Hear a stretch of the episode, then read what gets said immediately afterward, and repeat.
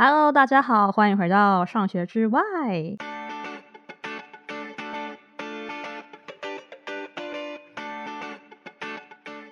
嗯，我其实有一些心心情还蛮想要抒发的，就是我觉得关于平权这个概念，我觉得就像其实刚刚小七有说了很多，就是你们在推广平权，我们先不论是哪一种平权好了，就是平权这件事情的时候，就会有一派的人跟你说，这这本来就是不公平啊，本来就是大家都看都看长得帅、长得美，或者说本来就是。嗯，也许是男女平权吧，就是男生或讲不出来能力比较好 什么之类的 这种这种话，然后或是我们有原住民的族群嘛，那少数族群就会说啊，他们本来就是就是能力比较差，怎么样怎么样什么样的。我很如果如果有观众像有这个想法的话，我就像有点严肃，就会很想跟大家说，其实我现在在美国经历了一段，从一个在台湾是一个多数族群，然后我就是真的是到了美国这一刻，我才发现什么叫做。弱势族群，我不是英语的母语者，然后大家讲英文好快，然后我甚至是少数的皮肤的颜色，然后他们的文化习惯，他们喜欢吃的东西啊，他们会聊的历史事件啊，聊的那些娱乐新闻都跟我完全不一样的时候，你真的会开始怀疑说，难道我就是一个这么的卑微，或是我就是这么的一个他们他们不需要理我，他们就是觉得其实世界就是这样运作啊，你们就是少数者，所以我不需要理你嘛，就这种情况。就是，就我意思是说，我觉得我因为到美国，我才重新的感同身受，去理解到底身为一个弱势者的感觉是什么，然后我才重新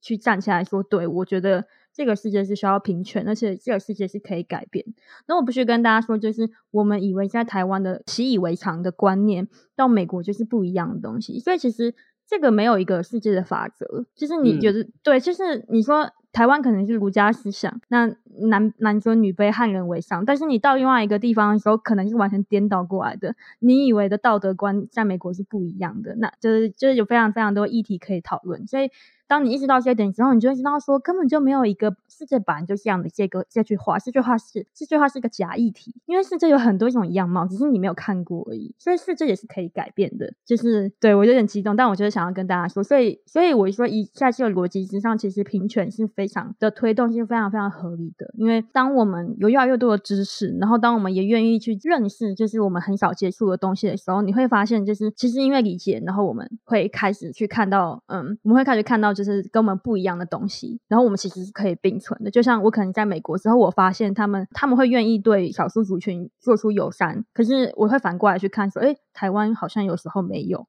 我会有这样的事情发生，所以我才会。非也非常非常支持平权这件事情。那我觉得这件事情放在我们目前的这个在颜面啊，然后外貌至上这些这些议题上面，其实也是完全可以成立的。这样子，嗯，大家可能会觉得很严肃啦，但我自己还蛮喜欢这段话，是因为呃，我之前有听过一句话，就是我们在呃某些时刻可能都会成为少数，嗯，就是我们不会一直是多数的那一群，而当我们成为少数的时候，我们可能就会真的面临到那一部分的焦虑，那一部分的害怕。我觉得就像你自己去到了美国之后，呃，那一定是一个很不一样的空间跟环境，然后连文化都不太一样，生活风格更不同。所以当这个时候我们成为了少数，那种焦虑感就会扑面而来。所以。绝对不要只想到自己是多数的时候，呃，我觉得常常也可以替换角色，换位思考。当我们成为这些少数的时候，我们到底希望怎么被对待？其实就是爱、理解跟认同嘛。然后我觉得那份成为少数或是换位思考，不是一种担心或害怕，就是 不要担心自己变成某少数这件事情，而是即便我身为少数，我都应该要有被尊重、平等这件事情。就每个人的人格应该他要是平视的啦，对。所以只是请大家有时候我。我们也许也可以换位思考，呃，我们都会有一些时刻，可能跟别人有差异，跟别人有不同。然后不见得走在主流的社会上，所以即便不主在走在主流的社会上，我们也应该受到认同。这其实就是呃回应的刚刚你要在讲的这一段了。对，真的对。所以其实我因为我们其实在讲平权这件事情啊，然后我我自己对于平权有一个理解，就是说其实平权不是说这个世界上有一个准则说哦呃什么是好，什么是不好，然后就说哦为什么会有弱势和强势，是因为弱势比较差，或是强势比较差比较好。然后其实我我觉得我在国外很久之后。我会发现，这其实就是我们我们的社会会形成一种系统。我我一说不是有什么加害者和，不只是纯粹有加害者和受害者，其实是因为这个社会上有很多系统的已经习以为常的规则，就是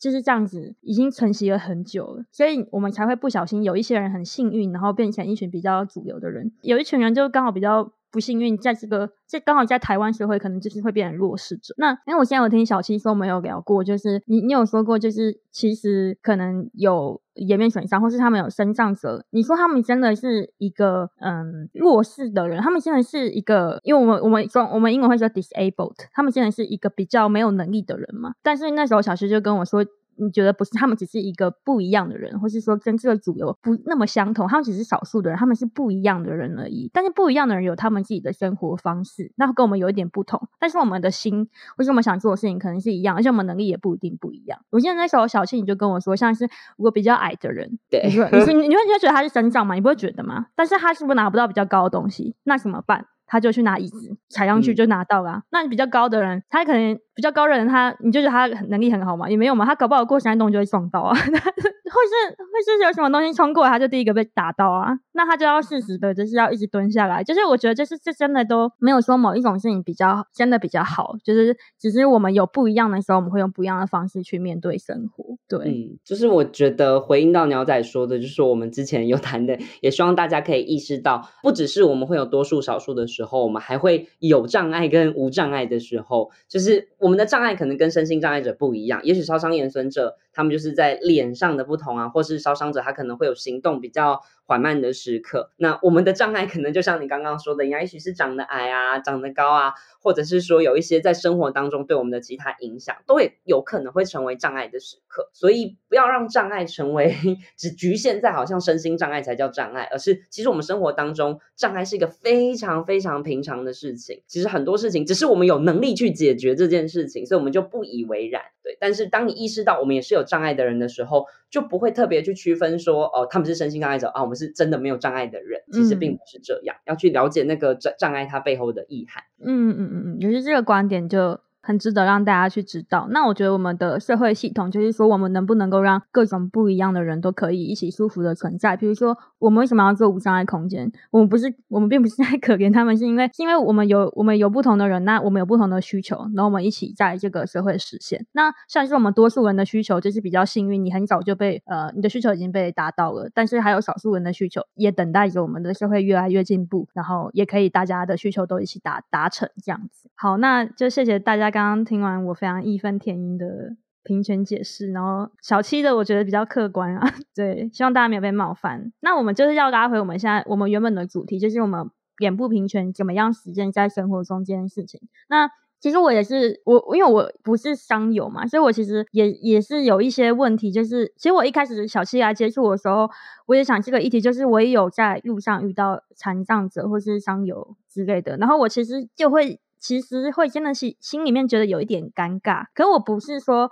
我对他们有刻板印象或怎么样，只是我真心的不知道我做什么事情会冒犯到他们吗？还是他们现在？这样比较 OK，还是我这样做又不行？就是我觉得我想要体贴，可是我不知道怎么样叫做体贴。然后，所以我其实就是希望小溪可以分享给一般社会大众去知道说，如果我们真的希望改善这个环境，让这个脸部平权可以真的实践在台湾的社会里，那我们可能可以做哪些事情？因为我相信很多人也都想要做到这个平权，但是就跟我一样，呃，有时候就是奶油奶油，我不知道我做的到底对不对。那我觉得就先回到脸部平权，跟大家做个简单的解释。其实我们脸部平权。就是期待大家，我们不再用外表来定义别人，也不再觉得外表可以决定一个人的能力、特质、个性、才华，通通不行。那无论一个人的外表是如何，他都可以受到相同的尊重跟平等的对待。我觉得这是我们对脸部平权的期许，不只是。给予烧伤延伸者，而是每个人都是如此，都应该要被脸部平权善意的对待。嗯、那我觉得，像回应刚刚鸟仔所说的，我自己在还没有进阳光之前，或者是我记得我来面试的第一天，我也是看到一个就是烧伤者，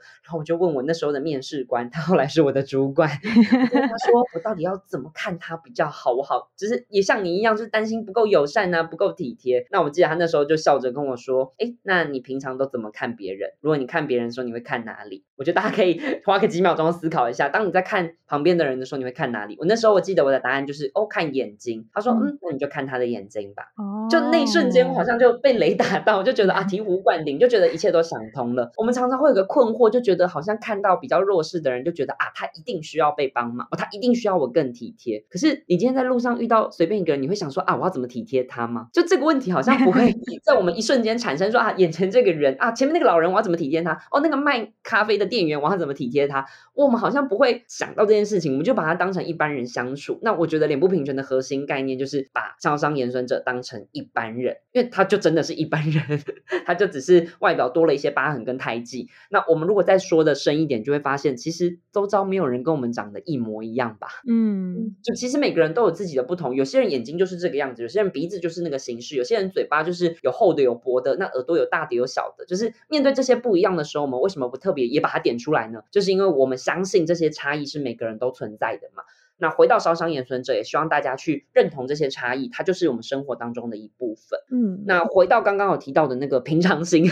就是当成一般人这件事情，我们其实有在所提倡所谓的三不三要啦。嗯，就是如果你真的还是很担心，还是很焦虑，那不知道怎么跟他相处的时候，我们有三个准则。第一个就是不要盯着看，就大家生活当中 应该不会坐着捷运啊，或者是坐着公车的时候就一直盯着旁边的人看。就是如果有一个人就在远处，然后一直盯着你，然后你头一望过去看到他的时候，通常我们就撇开眼神嘛，但你会意识到别人在看你，然后你就会觉得，嗯，他干嘛看我？他看我是为了什么？那对于我们的商友来说，这种感受是觉得很怪的，就是你看我到底是为了什么事情？嗯，那当然，我不否认的事情是，也有些人会跟我说，可是我上次在我楼下遇到的那个吼，他很开心跟我打招呼呢，他好热情哦。其 实很多人会说，叫商友不要自己太玻璃心，你们就把别人不要把每个人都当成坏人一样，就是其实他们看你只是就只是刚好看你，然后可能想关心你而已。可是我觉得不是每个人都喜欢被看，就是有那种很喜欢别人眼神对视的，一定有，可是。大部分的人，或者是说，对于这些人来说，他们可能还都处在一个不想被凝视的状态，所以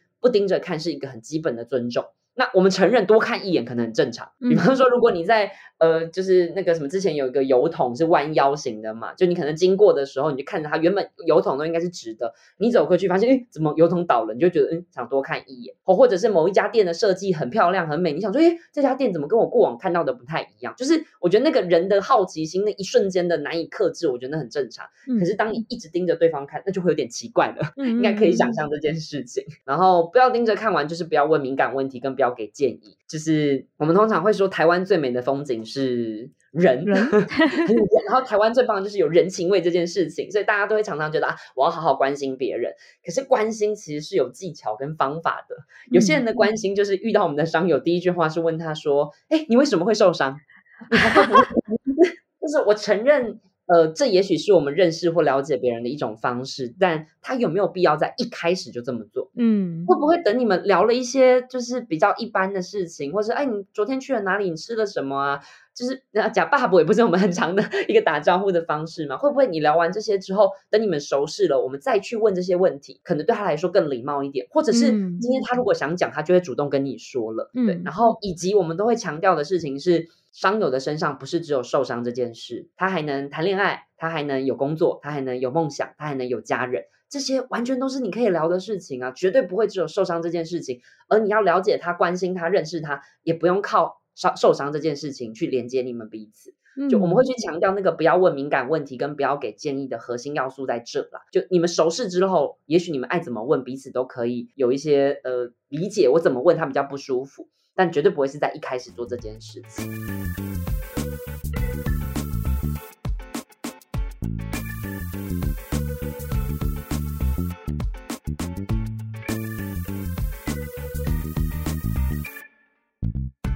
真的非常的有道理耶，就是我就是我们我们正常跟新认识的朋友，如果他也没有很特，就是他没有特别帅、特别美，或者他不是什么特别有名的人的话，其实我们可以聊的事情真的很多。就是但但我知道，就是可能有时候我们 catch 看到一个人的时候，会被一些他的特质所吸引，你会好奇。但是真的有些问题可能会有敏感性，所以我们就先加深我们的 好奇，不要不要太就是没有想太多就发问这样子。因为很多时候我们可能。关心也是真的，可是可以去衡量一下，你到底是想要先解决你的好奇心，还是你真的想关心？嗯、因为我觉得，如果只是想满足你的好奇心，讲难听一点，会变成是商友没有任何义务对你解释，也没有任何义务满足你的好奇心。我不是你探寻知识、探寻生活的工具，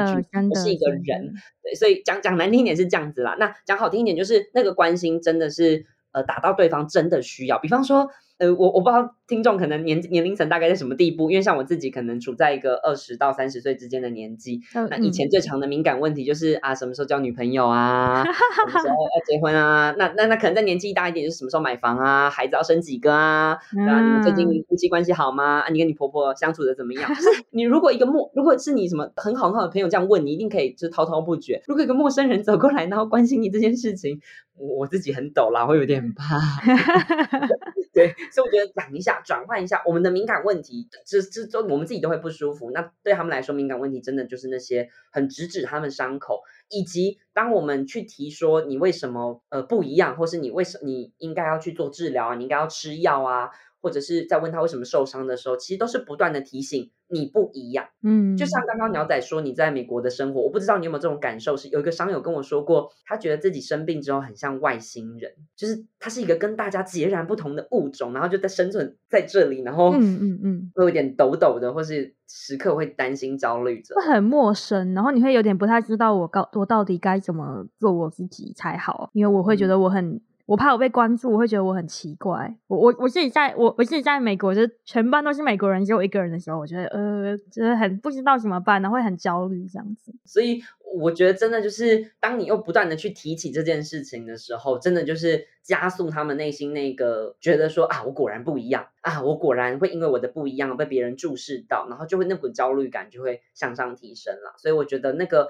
平常心或是平常化，这些人很重要的就是我们不再对那些外表去做文章，而是更看重这个人的本身。所以我觉得回扣到我们后来，除了这三步，就是不要盯着看，不要问敏感问题，不要给建议，我们还有所谓的三要，真的就是。很一般，我们很像国小课程哦，就是你要有你要有平常心，你要有同理心，嗯、你要有爱心跟耐心，怎么样？回到小学上课，可是我觉得好像长大之后，这些事情真的会渐渐被淡忘，或者是我们太在乎某个人的状态或特征的时候，就会忽略这件事情的本质。比方说平常心，就像我们说的嘛，把他当成一般人，那你怎么跟你的朋友相处，其实就怎么跟他们相处。比方说同理心，我们一定在生活当中有自己不喜欢被踩到的地雷、踩到的线，当别人踩进来的时候，我们会觉得非常的不爽、不喜欢。那用相同的心情去想，这些烧伤或是病友，他们可能会遇到什么样的情况是不喜欢的。那我觉得就是这份同理心，让我们知道。那最后的耐心跟爱心，很多人都会觉得我们很奇怪哦，就是你又要我平常心对待他啊，你要我不要问问题啊，你要我不要 就是。你们又限制了一堆规定，然后最后还要跟我说，哦，你还要有耐心跟爱心，你到底要我怎么样？那我们真的就是回到我们刚刚前面聊的，每个人都有障碍这件事。比方说烧伤者，他走的比较慢，或者他的身体比较不舒服的时候，他可能需要排那个吹，因为他们的皮肤没办法排汗，就受伤的地方没办法排汗，所以他可能必须要找一些阴凉弱凉的地方。那面对这些时候的时候，我们可能就需要给他一定的空间去做这样子的休憩休息，或者是说可能就不需要一定的耐心去等候。或者是他可能行动上就是不方便，可能需要因着这些生理上的限制，我们多一点的耐心跟爱心。但其他的部分真的就不用了。就像我说的，你不用特别觉得说啊，我一定要完全的体贴到他，我一定要展现出我是一个高大情操的人，都不用。在他。真的需要被帮助，跟那些生理上限制需要被合理对待的地方，我们给予协助。其他地方就像一般人一样，就那个尺尺度肯定有点难拿捏啦。可是那个概念上是这样。嗯，对，我知道，就是如果三不想要只看就是关键字的话，可能会像你说的，会觉得哎、很难呢、要我我你要我你要我平常心，又要我有爱，那我到底要怎么样？但我听完。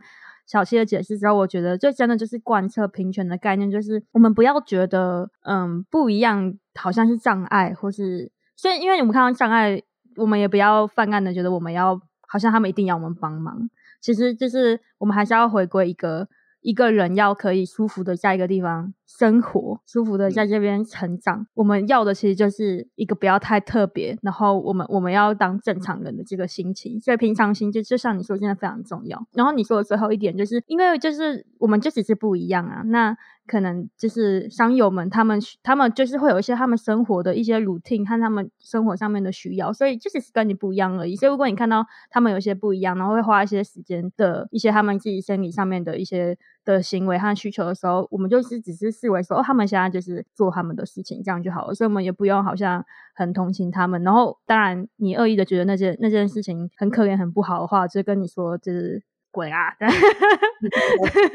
对，那太恶意了，知道吗？这样子。所以在刚刚牛仔提到的事情，有个很重要的就是同情这件事，因为有些孩子啊，或者是有些长辈，他们可能会呃给予伤友的词是很可怜、很辛苦，嗯、或是、呃、我自己就是有听过有病友跟我说，他长大的过程当中，他的家人，因为他有兄弟姐妹嘛。然后他家人对他兄弟姐妹的期待就是你好好念书啊，你给我好好做什么事情啊，就开始给他一堆哇，你可以做到很多很多是很美好的事情那种期待。可是对他，他只有一个要求，就是你好好生活就好。你也不用读书读得特别好啊，你也不用赚什么大钱啊，你就是好好活着就好了。因为对他们来说，他们就会觉得你都有这种病了，就是那你就好好生活就可以。或者是有些人就会觉得他们很可惜哦，人一个女生长得这么漂亮啊，身体有这个，我们烧伤者也会遇到这些事，说哎呦，一个漂漂亮亮的女生被烧成这样，就是大家会一直把这些胎记疤痕视为一种不好的东西，或者是视为一种。可怜的东西都是我们期待大家，这就是所谓的同情。可是我们希望大家是同理，就是你今天真的会希望，如果是你，你遇到这些话吗？就是我们很多颜面损伤者是被低度期待的成长，就是觉得他不用做什么大事，然后也做不到什么大事啊，你只要好好活着，不要造成人家的麻烦就没有问题了。不要说他们，我相信很多人的成长过程，可能也许家长也都是这样子教我们的，就是你只要平安长大就好。平安当然是一个重点，可是我们不要去否认这个人的可能性，也不否认。这个人可以做出很多他喜欢的事情，嗯，不因为他的任何障碍，也不因为你自己的价值观去缩限了这个人，所以我们要把同情跟同理区分开来，然后真正的尊重，真的是我们相信这个人有无限的可能性，而不会因为他身上有什么特征，就好像消失了这样子的可能性。嗯嗯，真的。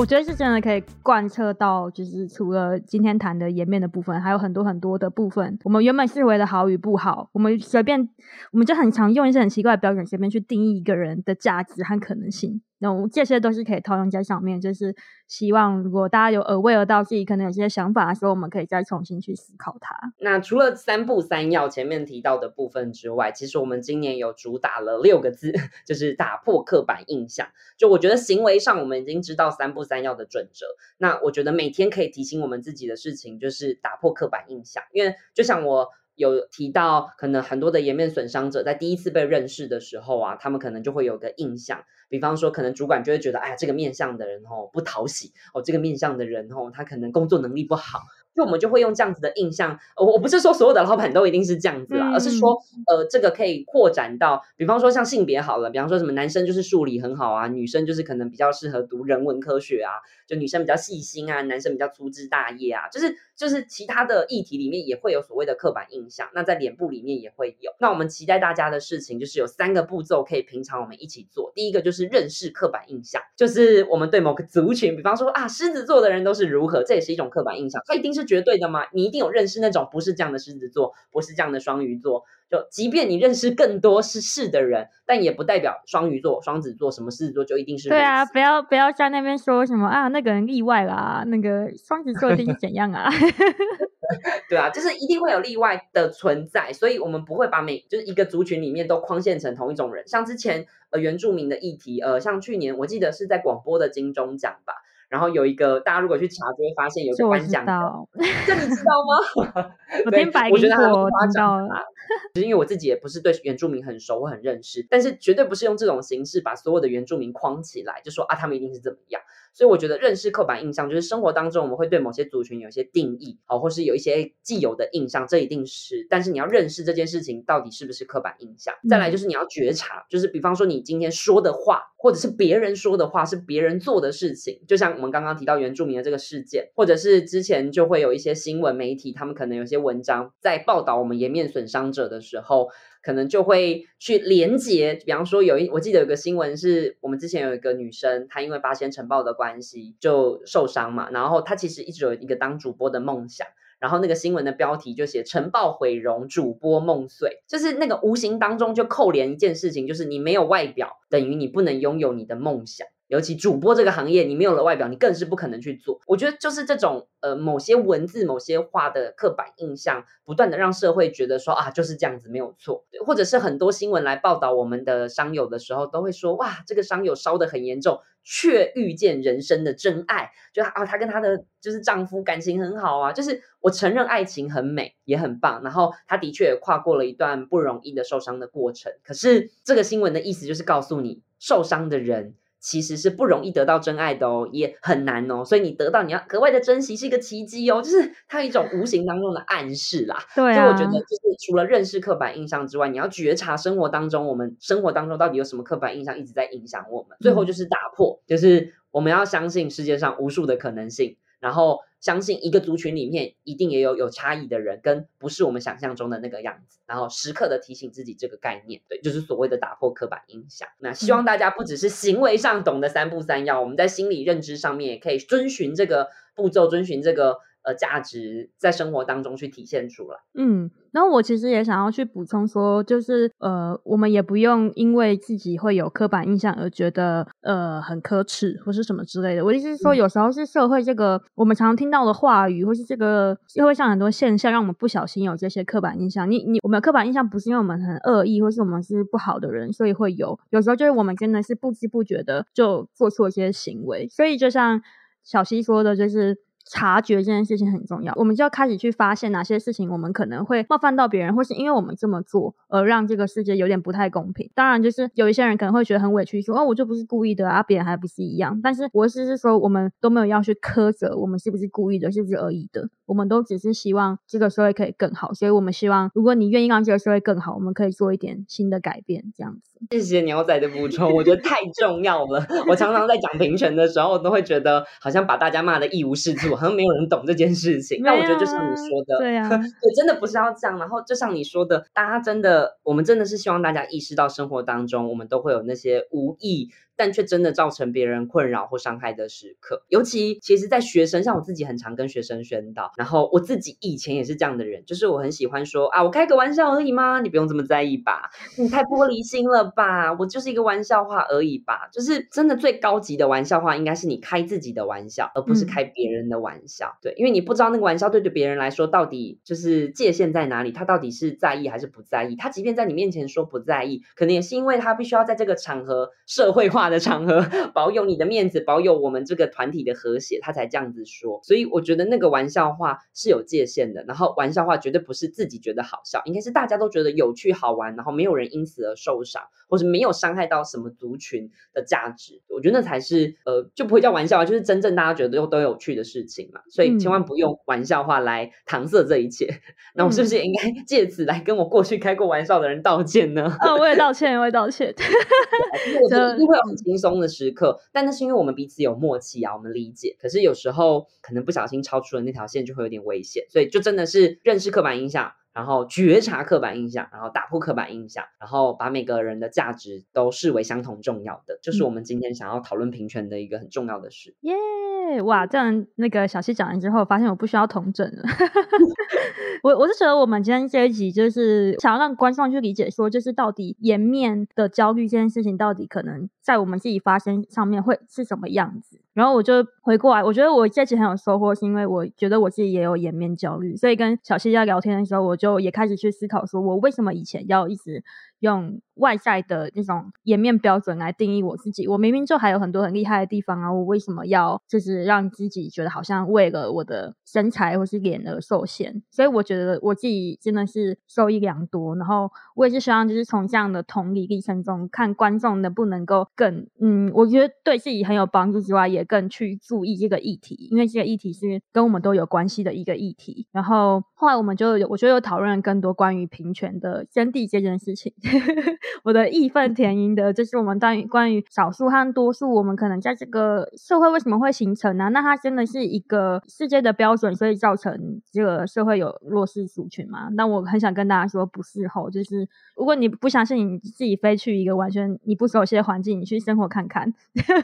对不起，这样有点凶，但是我我只想跟大家说，我有一个经验，一个弱势的经验，我发现其实世界的准则是不一样的，而且是社会是会改变的。然后，当我们愿意做出。察觉和友善的行为的时候，其实大家都可以很舒服的一起生活在这个社会里。然后我觉得最后就是小七讲的很重要的，就是我们到底实际上在面对弱势者，或是尤其是我们今天讨论的，就是伤友们，就是颜面有损害的人、有损伤的人，他们我们到底的该做什么行为？就是我们热心的民众们，我们到底可以做什么？就是所以三不三要啊，那还有怎么样去呃认知自己的刻板印象很重要，这样子。然后，其实我最后我想问小七，就是我们还有没有一些具体可以支持阳光基金会的一些方法？嗯，那我觉得除了是在未来，如果大家有机会认识烧伤颜损者的时候，可以遵循三不三要，那也可以遵循我们的打破刻板印象，你绝对可以更认识眼前这个人。对，那另外就是我觉得基金会其实长期也在服务我们烧伤跟颜面损伤者，那一定都会有需要呃一些款项，那我们基金会有百分之八成以上的经费。都来自于民众的捐款，所以非常欢迎大家可以到我们阳光基金会的网站上面去搜寻我们的捐款方式。那我们可以有邮局的转账啊，或者是大家如果可能疫情的期间，其实大家都受到这股波动嘛，所以不见得在生活这么有呃盈余，或者是这么有就是款项可以捐款，或者是你自己已经有很支持的对象了，那我觉得都没有关系，或者是也可以利用我们的电子发票的爱心码一三五七九，就是大家可以就是直接去结账的时候就说啊，我要捐爱心码。一三五七九是阳光基金会，或者是如果你家里有不要的二手书，也可以回捐给我们。对，我们有合作的书店，可以把它变成最后的经费来服务我们的呃颜面损伤者。那更多的细节都可以来到我们阳光基金会的网站。那我们有很多不同的呃服务方案。针对我们烧烫伤的朋友、烧烫伤的小朋友、大朋友，或颜面损伤的小朋友、大朋友，或者是口腔癌的病友，那都可以挑选你喜欢的支持的对象来做指定的捐款，或者是你觉得没关系，我非常信任那个组织，像金金丸可能很信任我之类的，就是很相信那个组织，那你也可以直接就是广泛性统一的捐款，然后让我们可以做呃更为广泛的运用，来帮助我们的服务对象。对，那我觉得这是一个双向的过程，就是我们期待社会大众。呃，在平权的道路上进步，那我们一方面呢，去鼓励我们的商友，面对大家的眼神，面对大家的话语的时候，我们一定可以尝试的转个念，或是换个想法，但是不要让我们遇到太多次。就是我遇到一个，我会觉得哦，OK，没有关系，我消化一下；遇到两个，我会觉得 OK，我消化一下。但如果遇到三四五六七，我就觉得，嗯，那我到底要多努力？就是我觉得不要让他们有看不见希望的尽头了，因为我觉得我在。而这些面对社会的状况之外，生理跟心理的那种压力，都还是他们每天要处理的议题。所以我觉得，希望大家不管行动上的支持，或是行为上的支持，嗯、都都可以。那也欢迎大家。嗯，所以就是希望大家可以除了金钱上面啊，或是刚刚小七说的各种方法之外，也可以继续关注，就是阳光基金会的各种活动的动向哦。我相信认识不同的族群的生态和文化，对我们一定也会有很有帮助的。好，那我们今天就到这边哦。那我让我们谢谢小七，谢谢鸟仔，谢谢各位观众，好，大家拜拜。